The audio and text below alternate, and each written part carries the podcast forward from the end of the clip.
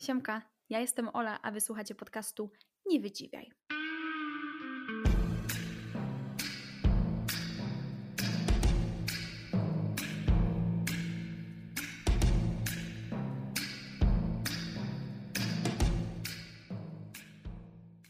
Raz, dwa, trzy, raz, dwa, trzy, próba mikrofonu, siemanko. Witam w kolejnym już odcinku, e, w którym na wstępie powiem Wam, opowiem Wam przez chwilkę o tym, jak wygląda już taki mój standard przygotowań do nagrywania. E, I tutaj się muszę trochę pożalić, że to nie jest takie proste, jak mi się wydawało, że człowiek tylko siada i nagrywa i potem to ewentualnie troszkę montuje, może lekko znormalizuje dźwięk, żeby to było przyjemniejsze. Nie, nie w moim życiu. E, przede wszystkim mam problemy sprzętowe, to muszę powiedzieć, że mam problem z komputerem, który tam już kilka lat ma i przydałoby się pewnie, żeby go jakoś tak ogarnąć wewnętrznie, ale ja się na tym nie znam, więc dealuję z tym, co mam. Także komp to jest pierwszy problem. E, I wydaje mi się, że w ostatnim odcinku też były jakieś troszeczkę problemy z tym dźwiękiem. Natomiast mam nadzieję, że to nie wpłynęło jakoś bardzo negatywnie na jakość Waszych odsłuchań, w sensie jakość Waszego słuchania. Oj, wiecie o co mi chodzi, jak zawsze. Ja myślę, że my się już dobrze rozumiemy, słuchajcie. E, no to komputer to jest jedna sprawa. No myślę, wiecie, jak będę sławna w końcu, to sobie kupię jakiś super czyli to się po prostu nie wydarzy. nie będę miała superkomputera. No ale jeżeli chodzi o taki standard przygotowań pozasprzętowych, no to jest oczywiście zadbanie o to, żeby warunki takie dźwiękowe były odpowiednie. I nie mówię tutaj nawet, wiecie, o zamykaniu okna, żeby nic z zewnątrz nie dobiegało, mm, czy żeby nie było przeciągu nagle i żeby coś nie trzasnęło w połowie nagrywania. Tylko mówię tutaj o takich sytuacjach, mm, jakby sytuacji mieszkaniowej. E, więc w pierwszym kroku muszę się upewnić, że akurat mój sąsiad z dołu e, zrobił sobie przerwę w karaoke i mówiąc przerwa, to jest dosłownie jakieś takie okienko pogodowe w ciągu dnia, kiedy on nie śpiewa. On ma chyba jakiś taki dorąbany sprzęt audio, bo słychać go mm, po prostu pół osiedla, słyszę jak on śpiewa i śpiewa godzinami, całymi dniami. Często zaczyna na przykład o dziewiątej, o dziesiątej, e, kończy wieczorem, więc non-stop po prostu, wiecie, Guns N' Roses, U2, co on tam jeszcze, Linkin Park na przykład czasami śpiewa. Ogólnie śpiewa ładnie i czysto, no ale po prostu całymi dniami się drze, no nie? Więc jakby tutaj trzeba mieć to na uwadze. Drugi numer, no to jest moja sąsiadka obok, która ma taki bardzo jazgotliwy ton mówienia, yy, głównie w sumie krzyczy. Yy, do czego mogę to porównać? Yy, jak oglądaliście Harry'ego Pottera i Komnaty Tajemnic, to tam jest taka scena, kiedy Molly Wesley, mama Rona, wysyła mu do szkoły wyjca, za to, że wziął magiczny samochód swojego ojca i przyjechał nim do Hogwartu. No i ten wyjazd polegał na tym, że to był taki wybuchający list, którego się nie czytało, tylko właśnie sam się odczytywał. I po prostu ta Molly Wesley tam wrzeszczała na Rona w wielkiej sali w Hogwarcie przy wszystkich dzieciach. E, taka głosówka ze świata Harry'ego Pottera, no to właśnie ten jakby jazgotliwy ton ma moja sąsiadka niestety. Mówię ciszej na wypadek, gdybym nie usłyszała, nie chcę jej zranić. Dlatego gadam o niej i wrzucam to do neta, nie? No ale wiecie o co chodzi, no po prostu no, tak, tak to wygląda, więc na to też muszę się przygotować zawsze i unikać nagrywania w momencie, kiedy ona akurat ma coś do powiedzenia yy, wysokimi rejestrami. No i trzeci punkcik, mój kochany puszysty punkcik, to jest Bibi, mój kot, który muszę się upewnić po prostu, że ona w tym momencie albo śpi, albo nawet jak nie śpi, to ma ten taki luźny moment, że ani nie wskoczy na biurko, ani nie zacznie płakać, ani nie zacznie prosić, żeby ją wypuścić, wpuścić, cokolwiek, w sensie na balkon osiadkowany oczywiście ją wypuszczam, nie, że tak po prostu luzem, takich rzeczy nie robimy nigdy e, swoim zwierzętom, pamiętajcie. No i tak, więc jak już się upewnię, tak jak to zrobiłam przed chwilą, no to mogę siąść i nagrywać. E, więc to jest naprawdę nie lada wyczyn. I takich e, okienek na nagrywanie mam niedużo w sumie w ciągu tygodnia, więc mm, no nie spodziewałam się, że to będzie takie trudne. E, no ale okej, okay, co dzisiaj? Dzisiaj wrócimy do tematu rzeczy, które słyszeliśmy w dzieciństwie, no i które idą z nami przez życie i są dla nas zwyczajnie trudne, rodzą jakieś problemy. E, tak jak mówiłam, zapowiadałam w mm, odcinku o zdolnych, ale leniwych, to będzie taki rodzaj serii złożonej z Waszych e, opowieści, z moich opowieści. Mm, zacznijmy sobie dziś na rozgrzewkę od takiego kultowego tekstu, który w Waszych odpowiedziach pojawiał się wielokrotnie, naprawdę bardzo często, czyli Ty nie jesteś inni. E, I kilka osób mi wskazało, że jakby ten tekst Ty nie jesteś inni był stosowany na przemian z, ale inne dzieci to, to i tamto kurde, ile razy ja to w życiu słyszałam. I tak sobie myślę w ogóle teraz, że czy to jest taka, wiecie, international y, rzecz, w sensie taka międzynarodowa, y, międzynarodowe wydziwianie rodziców? Bo jestem ciekawa, czy w innych krajach też tak porównują do innych dzieci, albo, albo w te, albo w te, w zależności od sytuacji, od tego, co jest wygodniejsze. No tak, no to wszyscy słyszeliśmy, myślę, i trochę się nie da tego uniknąć. Ja sądzę, że to po prostu rodziło się z jakiejś takiej frustracji rodziców nad nami. E, natomiast łączy się to, moim zdaniem, jakby to się łączy w taką taki brak konsekwencji w tym, co się mówi do dziecka w tych komunikatach, bo kilka osób też zwróciło uwagę na takie teksty w stylu wstydziłabyś się, to tak nie wypada, co ludzie pomyślą. I tutaj akurat dostałam przykłady od dziewczyn e, i jedna dziewczyna też napisała, że słyszała często jesteś dziewczynką, a dziewczynce tak nie wypada. E, więc wiecznie było takie porównywanie nas do reszty społeczeństwa, takie wiecie, glebienie nas w momencie, kiedy nie wiem, chcieliśmy pokazać trochę siebie. Ja z tym na przykład nie wypada, idę przez życie, dlatego że ciągle mam z tyłu głowy to, że ktoś mnie oceni, że są jakieś ramy, jakieś zasady. I słuchajcie, ja tu oczywiście nie mówię o jakiejś, nie wiem, kulturze osobistej, czy o tym, że na przykład ja chociażby mam takie poczucie, że są miejsca, miejsca, gdzie należy oddać jakiś rodzaj szacunku. Nie mówię tutaj tylko o miejscach kultury religijnego, ale ogólnie, że ubiór jest powiedzmy wskazany taki i tak dalej. Nie są takie, wiecie, sztywne ramy, ale ja czasami sama z siebie, nie wiem, jakoś taka zapoznana z kulturą miejsca czy obyczaju, mm, dostosowuję się. Nie mówię o byciu takim całkowitym anarchistą, rebelem, który w ogóle, wiecie, zero zasad, pieprzyć konsekwencje. No, nie mówimy tu o skrajnych przypadkach, tylko o takich zwykłych. I ja myślę, że na przykład właśnie dziewczyny często były tak korygowane, jeżeli chodzi o zabawy. Ja pamiętam z przedszkola, że uwielbiałam, po prostu uwielbiałam bawić się samochodami. I to nie jest tak, że ja to mówię na zasadzie bycia pick me girl, która po prostu nie lubiła lalek i tak dalej, tylko ja byłam ultra malutkim dzieckiem, nawet mając te, nie wiem, 6 lat i takie samochody ciężarówki, które innym moim kolegom, koleżankom przedszkola jakby służyły do zabawy, tak wiecie, rękami po tej takiej wykładzinie się jeździło tymi samochodami. Wiecie, ten, ta taka wykładzina z przedszkola, że są uliczki, jezdnie, coś tam, super, w ogóle chciałabym chyba kiedyś taką mieć jeszcze. E, no to w każdym razie inne dzieci się bawiły tak, że po prostu jeździły sobie, rąk używały do do zabawy tymi samochodami, a ja po prostu cała właziłam na te samochody i odpychałam się nogami. Jeździłam po całym przedszkolu. Oczywiście no, dostawałam zawsze burę za to, no bo to mogło zniszczyć te zabawki, rozumiem to. Natomiast bardzo często też od przedszkolanek, bo to akurat nie od, nie od moich dorosłych takich opiekunów, e, słyszałam właśnie, że dziewczynka się tak nie bawi, dziewczynka nie powinna się tak cały czas bawić tymi samochodzikami. Dzisiaj tego nie rozumiem, jakby co mi to zrobiło. Ja nawet dzisiaj, nie wiem, samochodem nie jeżdżę. W sensie mam prawo jazdy, ale z niego nie korzystam. Ale nie, wiecie, nie rozumiem. To są takie rzeczy, których ja po prostu totalnie nie czaję. Podobnie nie czaję konceptu takiego, y, wiecie, społecznego, kulturowego, nie wiem, na ubieranie dziewczynek w różowe, a chłopców w niebieskie. Totalnie tego nigdy nie czaiłam. Dziś wiem, że się od tego mocno odchodzi i super, na szczęście. Ale też na przykład tutaj pewnie wbiję y, kij w mrowisko. Nie rozumiem jakby takiego w sensie nie rozumiem. Też nie chcę się wykazać ignorancją, bo wiem, że to wynika z kultury, z tradycji, ale dzisiaj, w dzisiejszym świecie zasadności, nazywania dziecka nazwiskiem ojca. Y, dlaczego tego nie rozumiem? Bo uważam, że mimo wszystko matka jakby o wiele większy wysiłek wkłada w jakby sprowadzenie tego dziecka na świat. Więc mam takie czasami, wiecie, takie dziecinne bardzo, ale takie kurde, to jest niesprawiedliwe. Y, no, więc nie wiem, jakoś tak sobie myślę, że gdybym miała dziecko, to jest oczywiście gdybanie, to chciałabym chyba nazwać je swoim nazwiskiem i nazwiskiem partnera. No wiecie, po prostu, żeby, no nie wiem, no że to dziecko jest nasze, od nas, wspólnie. Więc to są takie rzeczy, których ja po prostu nie czaję, a które się zaczynają w dzieciństwie. Więc tak, z tym wstydziłabyś się, tak nie wypada, no to się potem idzie przez życie i człowiek się cały czas koryguje i się wstydzi, boi się bardziej nawet oceny. Wstydzi się też często być sobą w różnych sytuacjach.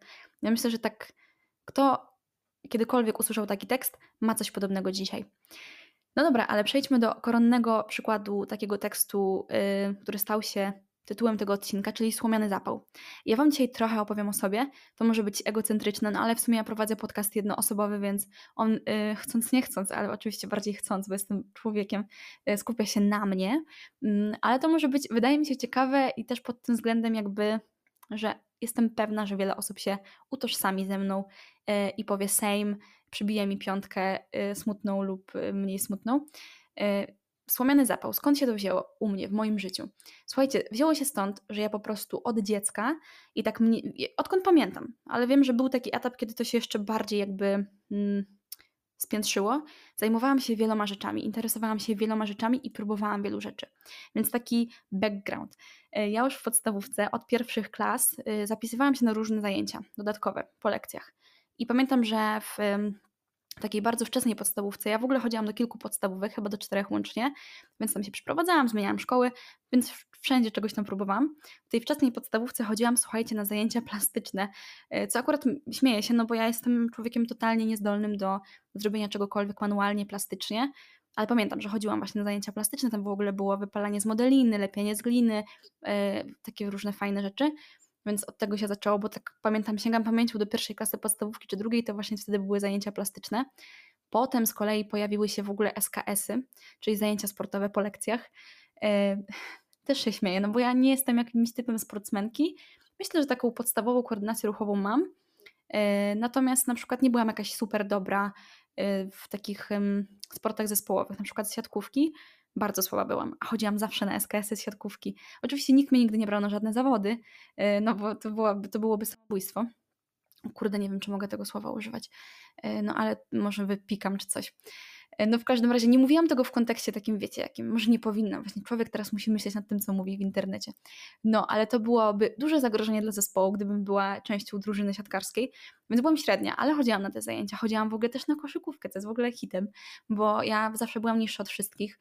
Do dzisiaj nie jestem wysoka, 1,56 m to, gdzie w moim świecie to jest bardzo dużo, ale wiem, że w, w świecie innych osób to jest mało, więc to jest, dopiszmy to do rzeczy, których ja nie do końca rozumiem. E, więc były, były zajęcia sportowe. E, pamiętam, że chyba w sumie takich najfajniejszych sportowych zajęciach, w których faktycznie byłam dobra, to był badminton. E, zwany również Babingtonem albo Baddingtonem, Paddingtonem. Więc tak, badmintona grałam, nawet byłam na jakichś zawodach takich, tylko że nie na jakimś szczeblu, wiecie, ogólnoświatowym. Nie była to olimpiada. No, więc były sobie zajęcia sportowe. No, zejdźmy z tego sportu, bo jak wiadomo dziś y, sportsmenką nie jestem, y, żadnego medalu w niczym nie zdobyłam, ale chodziłam na te wszystkie zajęcia. Y, potem się pojawiły zajęcia mm, muzyczne, co jest w ogóle hitem, bo ja mm, wiele lat spędziłam śpiewając zarobkowo. Nie żadna ze mnie absolutnie super artystka, żaden wybitny talent, ale umiem śpiewać, tak w takim powiedzmy podstawowym wymiarze. Kwestia tego, czy się komuś moja barwa głosu podoba, czy nie, to już wydaje mi się jest bardziej kwestia gustu oczywiście, mi tak średnio, w sensie jest taka pospolita, typowa polska, popowa barwa głosu e, w śpiewaniu. Mm, natomiast tak, zaczęło się, muzyka się w ogóle pojawiła w moim życiu, śpiewanie dosyć późno, w sensie późno na to, jak się zapowiadało. Zapowiadało się źle, bo ja do tej pory pamiętam, że jako dziecko, takie mniejsze dziecko, śpiewałam koszmarnie. E, I mam przed oczami takie sytuacje, no niezbyt miłe, ale pamię- podkreślam i pamiętajcie, że to były trochę inne czasy, że na przykład w przedszkolu na rytmice, bo kiedyś nie było muzyki, tylko była rytmika, to na rytmice śpiewaliśmy na przykład, pamiętam taką scenę, jakieś kolendy. Powiedzmy, to było Lulejże Jezuniu. Ja nie wiem, ja się może na, oglądałam jakiś Whitney Houston w telewizji, ale wiecie, śpiewałam całą sobą. No nie, zamknięte oczy, wszystkie te takie ozdobniki, tylko że ja po prostu wyłam i to w ogóle nie było czyste ja się darłam. I pamiętam, że pani Ewunia od rytmiki w pewnym momencie się tak wkurzyła na mnie, że przeszkadzam całej grupie, że podeszła i dała mi klapsa. No, a kolejna podobna sytuacja była w świetlicy, bo chodziłam do harcerstwa. O, to kolejna w ogóle rzecz. Y, do harcerstwa i zuchów chodziłam kilka razy, zapisywałam się do różnych drużyn w różnych miejscach, więc dopiszmy to do tej długiej listy. E, no to właśnie jak byłam na zuchach w świetlicy, to też była taka sama sytuacja, że nasz pan, y, ten zuchmistrz, y, krzyczał na mnie zawsze, że co ty w ogóle robisz, czemu ty tak śpiewasz, czemu ty tak wyjesz, więc paskudnie wyłam. E, a potem jakoś pod koniec chyba podstawówki okazało się niechcący, bo zapisałam się na jakiś konkurs konkurs pieśni patriotycznej. To była chyba czwarta czy piąta klasa podstawówki. On był organizowany jakby w sali lekcyjnej, to nie był jakiś wielki konkurs, ale on chyba był na jakieś podwyższenie oceny. Nie wiem w sumie czemu się na to zdecydowałam. Natomiast wtedy zaśpiewałam Przybyli u Ani pod okienko. Jakież było moje zdziwienie, zdziwienie wszystkich, naprawdę bardzo ładnie mi to wyszło. Ja od tamtej pory byłam w chórze, e, w, tym, w tej podstawówce. Mm, też kolejna bardzo smutna scena, to kiedy sobie stoimy w tym chórze wszyscy i robimy jakby na takiej dużej sali, są już mikrofony, a ja ze względu na wzrost stałam centralnie przed mikrofonem. No i robimy rozgrzewkę, taką rozśpiewkę, no i tam trzeba było, jedna z rozśpiewek polegała na tym, że robiło się rrr, no i tak się robiło rrr, coś tam. No i ja w tamtym czasie nie mówiłam R, nie wymawiałam R, tylko mówiłam L, na zasadzie rower, e, rakieta. No i wiecie co, ja po prostu stwierdziłam, że no rozgrzewka to rozgrzewka, też muszę w niej uczestniczyć i stałam przed tym mikrofonem i robiłam Dosłownie tak. I w pewnym momencie nasz pan od chóru, od muzyki, taki wiecie, włos rozwiany, słucha, coś mu się nie zgadza, w ogóle taki kurczę, przyświetla nas wszystkich. W pewnym momencie namierzył mnie i mówi, zatrzymał w ogóle wszystko i krzyczy: Ola, co ty wyprawiasz? Przestań się wygłupiać. A ja taka, wiecie, speszona, że proszę pana, ja się nie wygłupiam, ja po prostu R nie wymawiam. E, no ale wtedy już byłam w chórze. W kolejnych szkołach, do których chodziłam, byłam, tak, byłam niestety tą dziewczyną, której e, większość szkoły nie lubiła, z tego co pamiętam, bo tak trochę zawsze było. No bo wiecie, ja śpiewałam na każdym apelu, na każdej akademii, na każdym przedstawieniu, jasełkach. No wiecie, ileż można te same mordy widzieć i słuchać, jak tam, wiecie, się popisują, robią z siebie Adel mm, na licealnej, y, wiecie, scenie. Więc y, ta muzyka i to śpiewanie ze mną bardzo długo było. No bo potem zaczęłam też w ten sposób zarabiać, ale o tym już nie będę mówić, bo to takie mało ciekawe. Y, no, natomiast na dzień dzisiejszy już, chyba się nie mówi dzień dzisiejszy, na dzisiaj, stan na dzisiaj jest taki, że nie śpiewam. E, porzuciłam już to, to zostawmy to w przeszłości. E, no ale wiecie, więc w pewnym momencie była muzyka. Była plastyka, sport, muzyka. No i w tę muzykę stwierdziłam, że idę. Nie tak, że zawodowo czy cokolwiek, tylko po prostu spodobało mi się takie wydziwianie, więc zapisałam się potem na zajęcia ze śpiewu, na jakieś zespoły, jakieś chóry. Chodziłam tam po prostu, wiecie, miesiąc na to, miesiąc na tamto, zero po prostu konsekwencji w działaniu. Natomiast potem stwierdziłam, że skoro śpiewam, no to chcę też na czymś grać. E, więc e, nauczyłam się grać na keyboardzie, w sensie na pianinie niby, ale to był keyboard, więc na instrumencie klawiszowym. E, potem na gitarze. Gitara mi się znudziła, więc poszłam na perkusję. Perkusja też mi się bardzo szybko znudziła. Okazało się, że to nie jest dla mnie.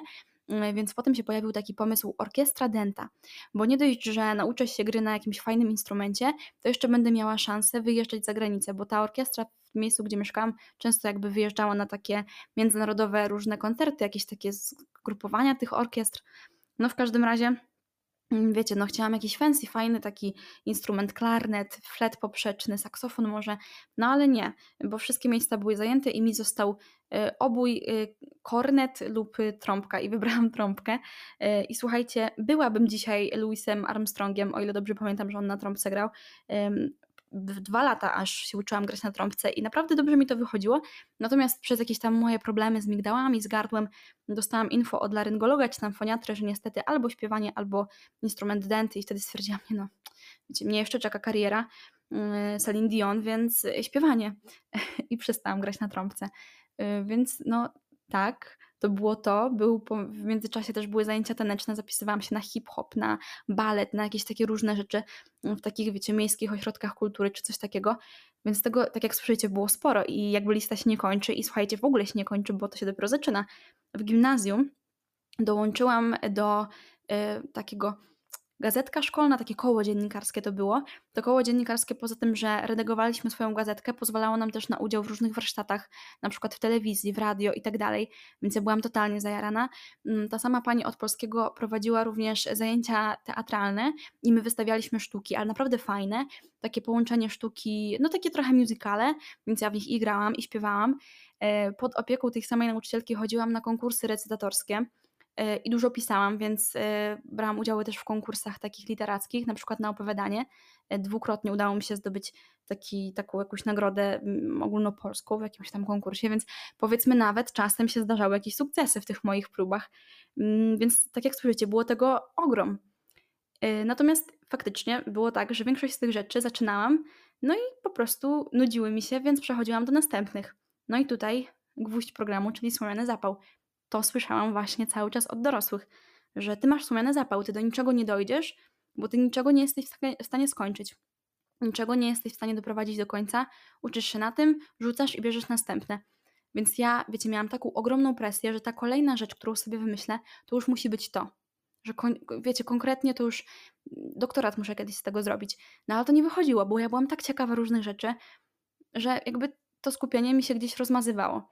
Yy, w sumie szło to potem ze mną dalej, tylko że już nie w takim e, wymiarze obwiniania się, bo zauważyłam dopiero na studiach, że ja zaczęłam e, jakoś tak, wiecie, wyszłam z tej szkoły, już nie było też wszystkich zajęć, na studiach już nie ma, wiecie, mm, SKS-ów, czy jakichś właśnie zajęć takich koła dziennikarskiego, ale są inne koła i są inne rzeczy i ja po prostu zaczęłam, wiecie, brać udział w różnych praktykach, stażach, wolontariatach, w wielu różnych obszarach, e, no i tak sobie minęły mi kolejne tam 5 lat studiów i dzisiaj myślę sobie o tym, że ja jeszcze niedawno myślałam, że jestem osobą, która interesuje się trochę wszystkim, ale w efekcie nie ma absolutnie żadnego skilla, nie ma absolutnie mm, żadnego sukcesu na żadnym polu i faktycznie ci dorośli w moim dzieciństwie mieli rację Ja jestem człowiekiem chodzącym słomianym zapałem, powinna mieć to wpisane obok imienia, nazwiska, czyli Aleksandra Słomiany Zapał, taka i taka, bo serio, no nic mi nigdy nie wyszło. I powiem Wam tak, jak się tak na sekundę zatrzymamy w tych takich narzekaniach na to, co słyszeliśmy, ale w też takim poczuciu wiary w to, że to było prawdziwe, to zastanówmy się, gdzie jesteśmy dzisiaj i te kroki, które podejmowaliśmy, czy one nam zaszkodziły w jakiś sposób, albo wręcz czy nam pomogły. Wiem, że brzmi jak kołczka, ale naprawdę trochę jakby tak jest. Ja sobie niedawno dopiero zdałam sprawę z tego, że okej, okay, próbowałam tak wielu rzeczy, ale dzięki temu, no nie wiem, dzisiaj mogę się powiedzmy przed sobą, nie, nawet nie chodzi, że przed światem, ale przed sobą pochwalić jakąś taką historią bogatą w różnych obszarach, różnymi zainteresowaniami, zainteresowaniami, ale przede wszystkim e, ja dziś pracuję, robię powiedzmy, no karierę, wiecie, to jest w cudzysłowie, ale taką zawodową, pisząc. Ja się tym zajmuję zawodowo, zarabiam na tym pieniądze, jestem z tej pracy zadowolona. No i wiecie, w końcu jedna z tych rzeczy, które sobie tam wymyśliłam w dzieciństwie czy w czasach nastoletnich, doprowadziła mnie do tego, że dzisiaj zarabiam na tym. Wow, po prostu eureka. No ale tak jest, że próbowałam tych wszystkich rzeczy po trochu, nie wiem, albo mi nie wychodziły, raczej rzadziej mi nie wychodziły, bardziej po prostu mnie nudziły, bo to nie było to, ale jedna z tych mi miliona rzeczy, które sobie tam wymyślałam, okazała się być strzałem w dziesiątkę w moim życiu. Ale nawet gdyby tak nie było, słuchajcie, nawet gdybym dzisiaj robiła coś zupełnie w ogóle niezwiązanego z czymkolwiek, czym się zajmowałam kiedyś, no to kurde, jak można obwiniać ludzi za to, że próbują? W sensie ja sobie dzisiaj tak myślę, że to był jakiś przejaw ambicji, przejaw, nie wiem, potrzeby szukania, eksplorowania świata, różnych zainteresowań. Mm, no nie wiem, wydaje mi się, że lepiej jest spróbować niż siedzieć i mieć takie, o, to mi się na pewno nie uda. I na przykład ja mam trochę tak, oczywiście mam też dużo lęków i czasami ciężko mi jest podjąć jakąś decyzję czy działanie, ale mimo wszystko właśnie ten mój niby słomiany zapał e, zrodził we mnie taką gotowość i odwagę do tego, żeby próbować rzeczy, żeby się nie bać tego, że mi się coś nie uda. Mm, czasami oczywiście porażki są bolesne i nie można porównać tego, że na przykład, nie wiem, porzuciłam e, taniec hip-hopowy w wieku 13 lat do jakiejś wielkiej porażki życiowej, no ale styl, jakby ryzyko może jest większe w dorosłości, no ale też takich decyzji podejmujemy mniej, powiedzmy, albo rzucamy się rzadziej w różne sprawy, no nie, albo w różne zainteresowania. Mm, więc w sumie, jak wy widzicie, niby byłam taka słomiana zapała, byłam słomianą zapałką, y, ale mi to na dobre wyszło. Więc y, tak, był czas, kiedy uwierzyłam, że tak jest i że jestem y, w niczym nie jestem dobra, a wszystkim się interesowałam, mm, ale dzisiaj już to nie wierzę i mogę to powiedzieć, podkreślić, jakbym tylko mogła nie psuć tego nagrania, to bym walnęła w stół i wiecie, zaklepała, tak, nie mam słomianego zapału yy, i koniec. I po prostu nikt mi nie mówi, że tak jest.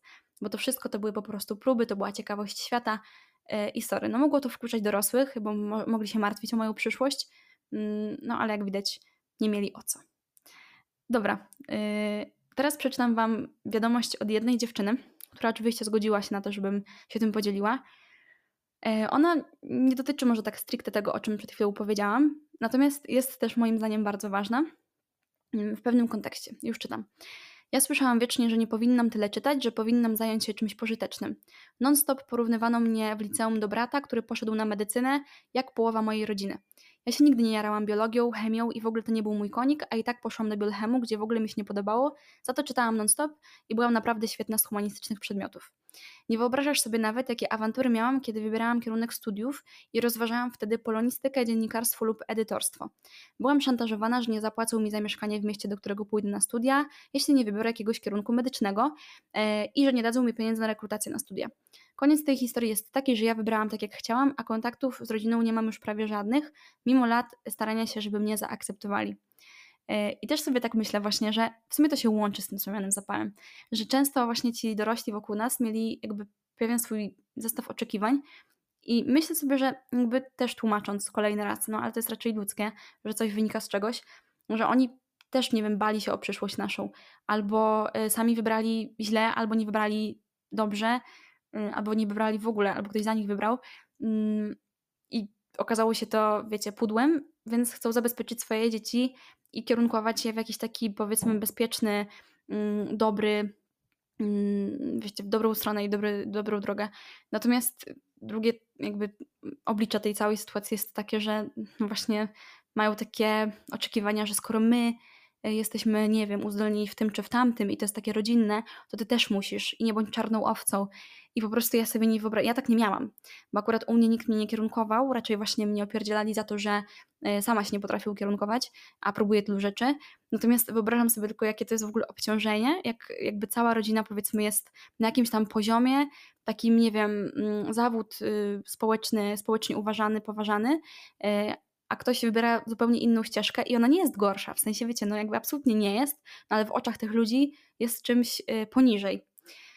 Kurczę, ja sobie tylko wyobrażam, jakie to musi być ciężkie, więc mega, mega współczuję Wam w ogóle takich sytuacji, jeśli, jeśli je mieliście tak jak ta, ta osoba, bo to, to w ogóle jakby to się wchodzi w życie z takim, y, wiecie, w defaulcie wbudowaną opcją, że y, jestem gorsza, muszę zasługiwać cały czas na coś, muszę pokazywać, że mnie stać na to, na tamto mm, jako człowieka. No i przede wszystkim jakby muszę cały czas czuć się winna za to, że jestem po prostu inna, że się różnię. E, I to jest też takie poczucie pewnie niższości, gorszości. Straszne. E, no i taka już na zakończenie ostatnia rzecz, którą dostałam, to było ty pytasz o rzeczy, które słyszałam w dzieciństwie, ale u mnie to się nigdy nie skończyło i nadal przy, przy większości spotkań z rodzicami słyszę to samo. Kurde, powiem wam, że jakby ja w ogóle o tym nie myślałam.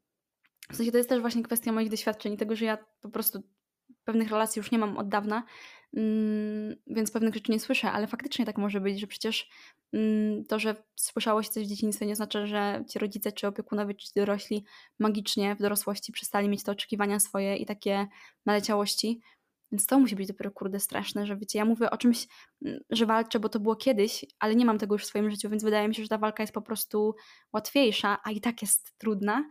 Więc to dopiero takie osoby mega współczuję, ale życzę wszystkim siły w tym, żeby to pokonywać, bo no tak jak sobie gadam o tym z wami i czytam wasze historie, no to to jest taki, wiecie, nie da się nawet kurde tutaj żartu jakiegoś walnąć, bo to jest wszystko trudne bardzo i smutne. E, no ale to byłoby na tyle, jeśli chodzi o um, właściwy temat tego odcinka. Um, miałam wam coś polecić na koniec tego również um, i ja wam mogę polecić znów serial, Niestety, będę bardzo nudna w tych polecajkach czasami, ale kolejny serial jesieniarski, który totalnie polecam, nazywa się Downton Abbey. To jest brytyjski serial. Ma bodajże 4 czy 5 sezonów e, i zaczyna się z tego co pamiętam, ale mogę teraz walnąć babola. E, w 1912 roku rozpoczyna się od informacji o tym, że e, była katastrofa Titanica. I dziedzic tego właśnie pałacu Downton Abbey zginął w tej katastrofie. Więc rozpoczyna się jakby cała akcja, czyli historia tej arystokratycznej rodziny, która zamieszkuje ten pałac, no bo oni chcą utrzymać go, a dziedzic, dziedzic zginął, więc pojawia się nowy i teraz co zrobić? Najlepiej wrzenić córkę w nową rodzinę. Wiecie, to jest po prostu, ja to spłycam dramatycznie, ale to jest serial wielowątkowy, przede wszystkim o podziale na klasy, bo tam sobie jakby śledzimy losy e, bogatej arystokracji, biedniejszej arystokracji i służby tych ludzi.